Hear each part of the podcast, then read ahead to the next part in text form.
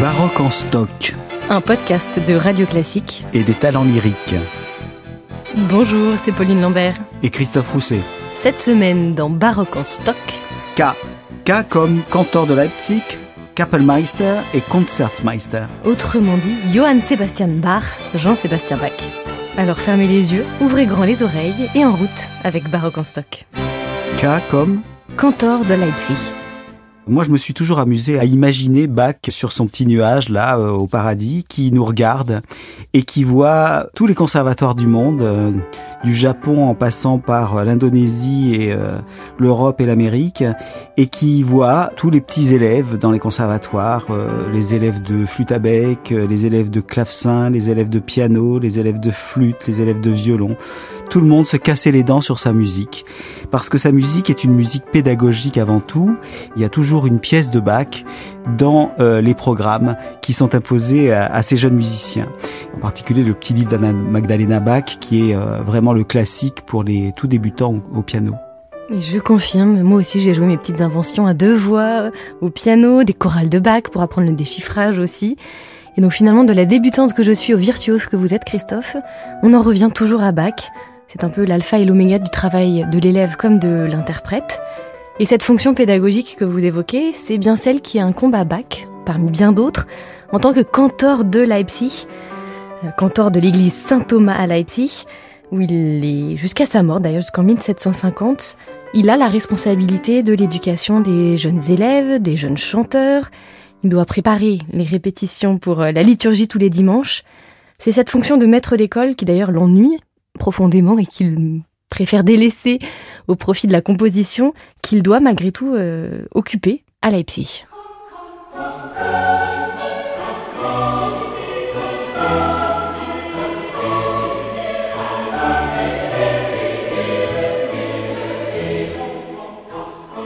En effet, ce cœur d'enfant, cette éducation musicale, c'est beaucoup pour euh, Jean-Sébastien Bach.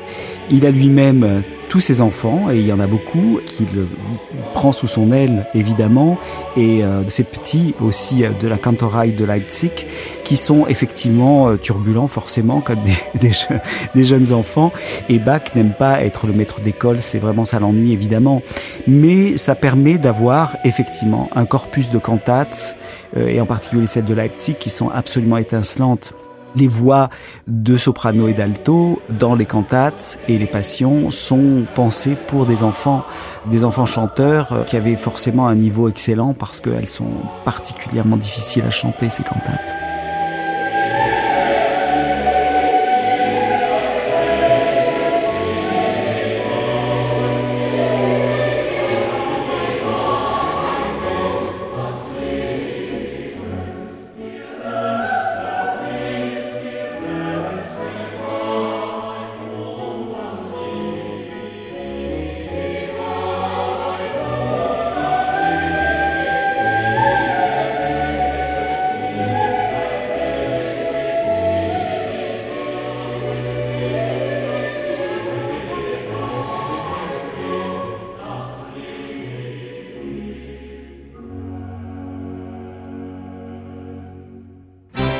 K comme Cantate. Les cantates de Bach, ces cantates qu'il composait euh, pour tous les dimanches, pour l'office, pour les jours de fête aussi. Ce qui est étonnant, c'est qu'aujourd'hui, ça forme un corpus absolument superbe, mais qu'à son époque, ça n'était pas une obligation. Ça n'était pas dans son contrat de cantor de Leipzig de composer ses cantates.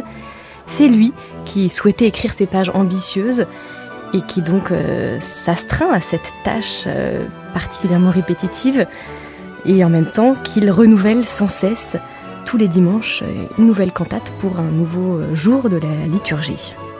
Effectivement, euh, Bach a une euh, conscience de la postérité.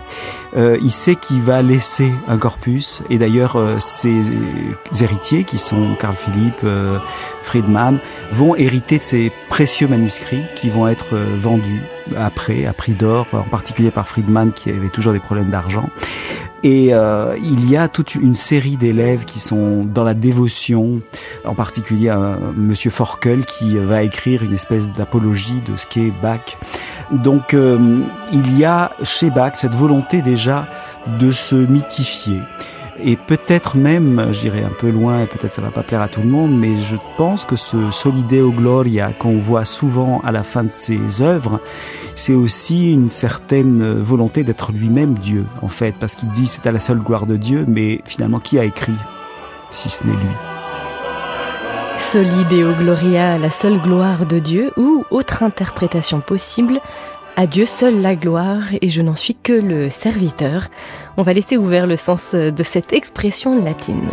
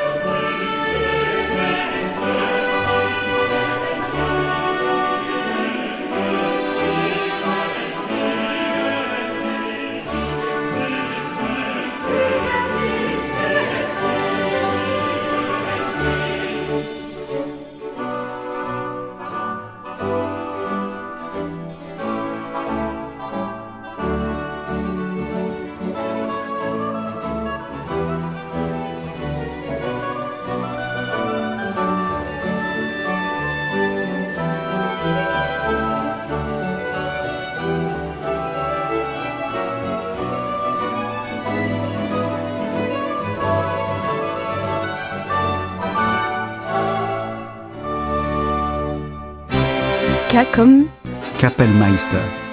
Maestro di Capella en italien, maître de chapelle en français. C'est un poste que Bach occupe avant Leipzig, à Köthen, entre 1717 et 1723, pour le prince Léopold, qui est particulièrement mélomane, et qui jouait d'ailleurs parfois de la musique avec le Collegium Musicum dirigé par Bach. Et en tant que maître de chapelle, comme le nom ne l'indique pas tout à fait, Bach n'est pas en charge spécialement de la musique religieuse, mais de la musique de cours. C'est lui qui doit recruter les musiciens, organiser les répétitions, les concerts, les programmes. Et c'est là qu'il compose beaucoup d'œuvres profanes, donc des danses, des partitas et des concertos.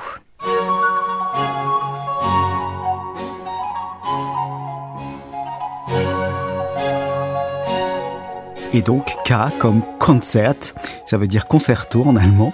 Et euh, effectivement, peut-être les œuvres les plus représentatives de la période de Köthen, c'est euh, les concertos brandebourgeois, qui sont euh, effectivement les peut-être les plages les plus connues de Bach, et ses suites pour orchestre, dont on a entendu l'aria sur la lettre A.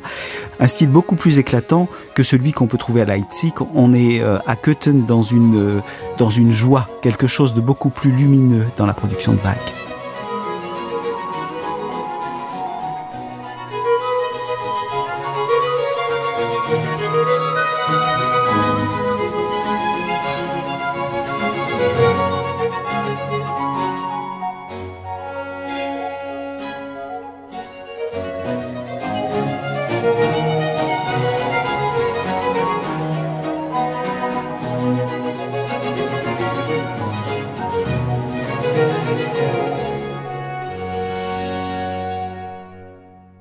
Maintenant, K comme Concertmeister.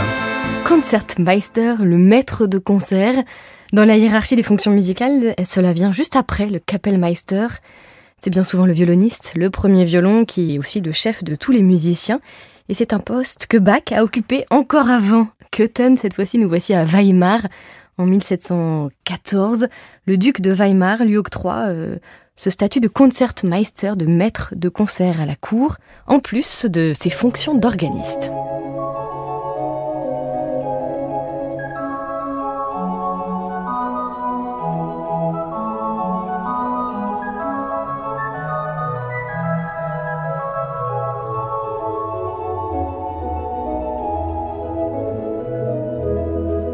Jean-Sébastien Bach était un, compositeur provincial, il faut quand même le rappeler à chaque fois.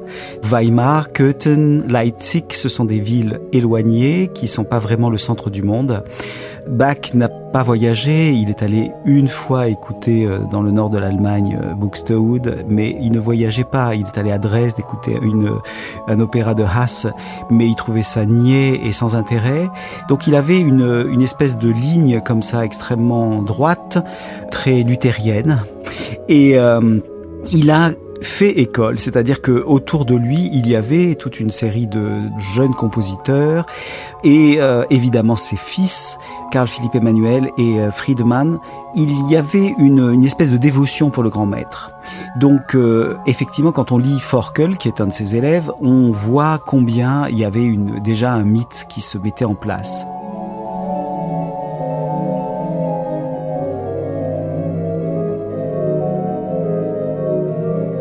Cela dit, sa notoriété n'est pas apparue euh, tout de suite.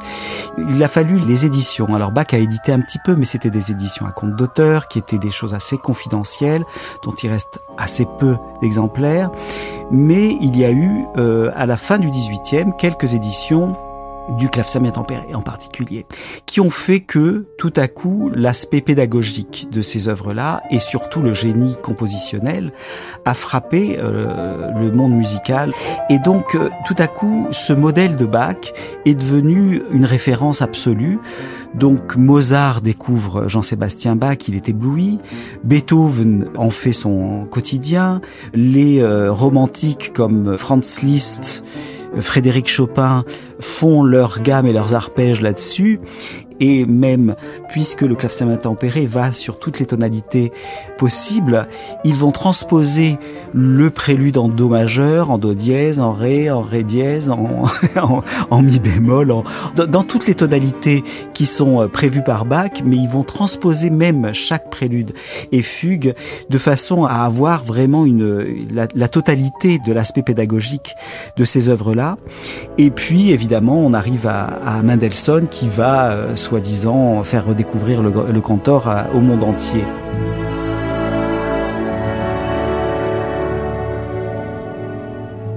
En fait, il n'était pas complètement tombé dans l'oubli, c'est pas tout à fait vrai, mais en tout cas, il influence énormément. Alors évidemment, quand on écoute les oratorios de, de Mendelssohn, on entend du Bach sous-jacent. Quand on entend Liszt, de temps en temps, on entend du Bach sous-jacent. Quand on entend les symphonies de Beethoven, on entend très souvent des fugato qui, euh, qui euh, font référence à Bach. Et jusqu'à Gounod, euh, quand on commence à entendre l'ouverture du Faust, on entend tout de suite le contrepoint qui vient du grand cantor de Leipzig.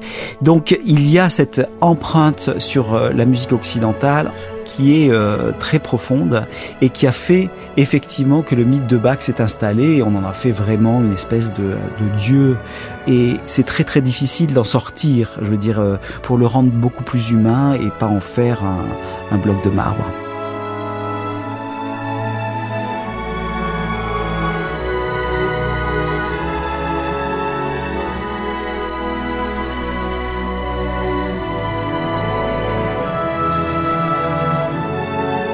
Et dans cette mythologie effectivement qui s'est constituée autour du, de Bach, une date fondatrice, celle que vous évoquiez à l'instant, Christophe, Mendelssohn, 1829 à Berlin, c'est la redécouverte, entre guillemets, de la Passion selon Saint Matthieu.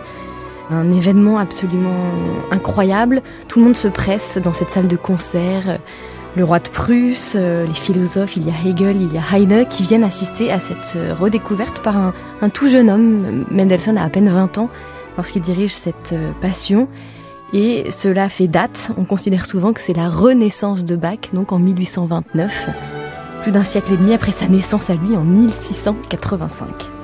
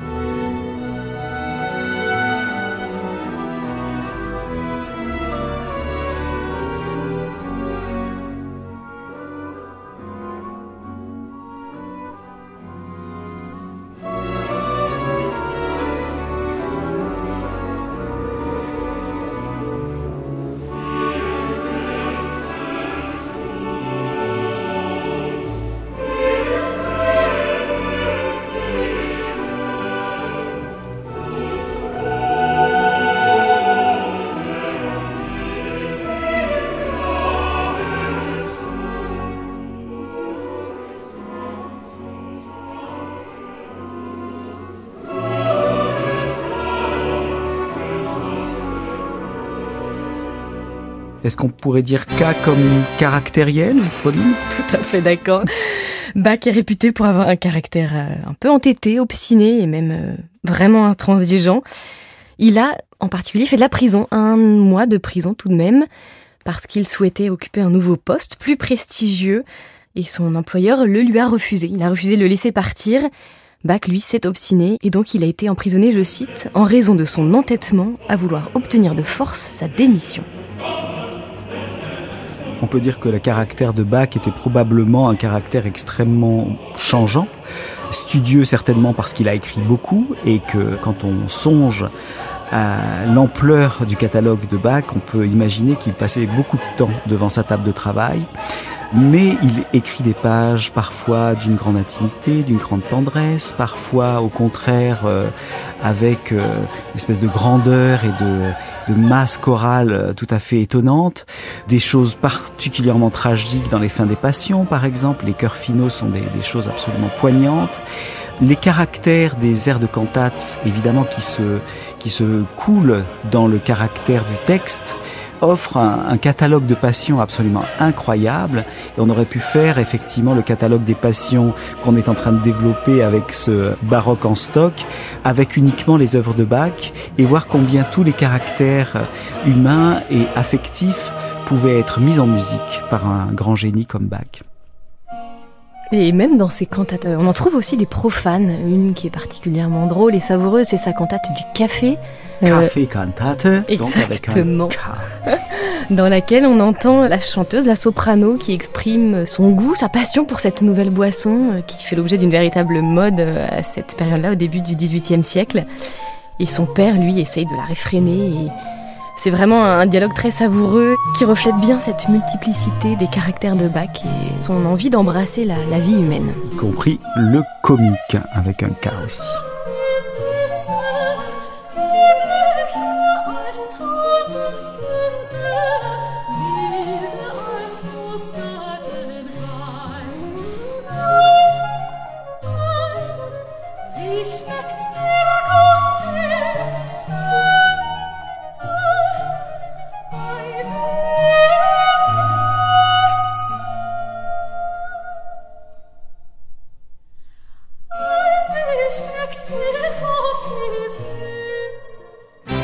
Comme? Kunst der Fuge. Alors Kunst der Fuge, c'est l'art de la fugue, considéré comme la dernière euh, grande œuvre euh, de Bach. C'est une espèce de testament. C'est une œuvre qui est complètement old-fashioned à l'époque, c'est-à-dire que effectivement, en 1750, qui écrit encore une fugue? Plus personne, on est plutôt vers la sonate. Ses fils, Carl Philipp et Friedemann, ont publié eux-mêmes déjà des recueils de sonates et Bach continue obstinément à polir son diamant, c'est la fugue. Il avait déjà, avec le deuxième livre du clavecin tempéré, porté la fugue à un degré de perfection absolue. Là, il s'amuse à utiliser un seul thème qui va mettre à l'endroit, à l'envers, dans différentes euh, positions. Il va le, le, faire apparaître au milieu de contrepoints qui sont beaucoup plus euh, agités, avec d'autres thèmes. Donc les thèmes sont variés dans l'art de la fugue, mais le thème principal, ré, la, fa, ré, do, ré, mi, fa, sol, fa, mi, ré, reste présent dans toute euh, l'œuvre, plus ou moins reconnaissable par l'auditeur. Ce sont des pièces qui sont avant tout jouées par les organistes, mais qui, d'après la théorie de Gustav Leonhardt, sont des pièces de clavecin. Ce qui se passe, c'est qu'elle a été éditée par Bach à la fin de sa vie et qu'il a écrit à quatre parties. C'est-à-dire qu'il n'y a pas deux pentagrammes comme d'habitude quand on écrit pour le clavier, mais il y en a quatre avec les euh, quatre clés euh, de l'harmonie euh, habituelle. Et donc, on a souvent eu tendance à en faire euh, des interprétations, même à quatuor, euh, quatuor euh, de viol de gambe dans la version de Jordi Saval ou des quatuors à cordes comme on le faisait euh, dans les années 50. Les Il... instruments ne sont pas spécifiés sur la partition. Les instruments ne sont pas précisés, sauf dans le petit contrepoint à deux clavecins. Donc c'est euh, effectivement le, point de départ de Léonard de dire s'il y a une pièce à deux clavecins, c'est que tout est à un clavecin et que cette pièce-là est justement à deux. Et c'est effectivement une œuvre qui marche extrêmement bien au clavecin. Je viens de l'enregistrer moi-même et euh, je peux vous le garantir. la pensée musicale est d'une complexité absolue et le manuscrit original, enfin son manuscrit autographe, est très très étonnant parce qu'il n'y a pas une rature il a été découvert en fait que Bach euh, voulait que ce manuscrit-là soit sans rature parce qu'il a mis des pointes d'aiguille pour essayer de voir comment il allait arranger son thème et si ça marchait, etc. Et donc euh, c'est du premier jet, mais c'était quand même pensé avec un brouillon à la pointe d'aiguille pour être sûr que les choses allaient, allaient bien fonctionner. C'est assez étonnant de démasquer finalement le stratagème, mais en tout cas ça reste évidemment une œuvre d'un génie absolu qui nous domine de très très haut.